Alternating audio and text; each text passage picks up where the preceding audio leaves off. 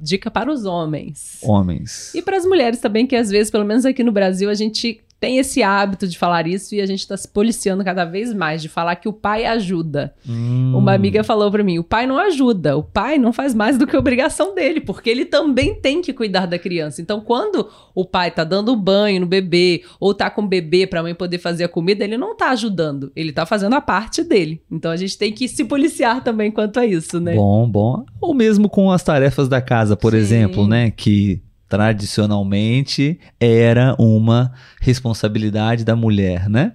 E se o, o homem fizesse algo, ele estava ajudando a mulher.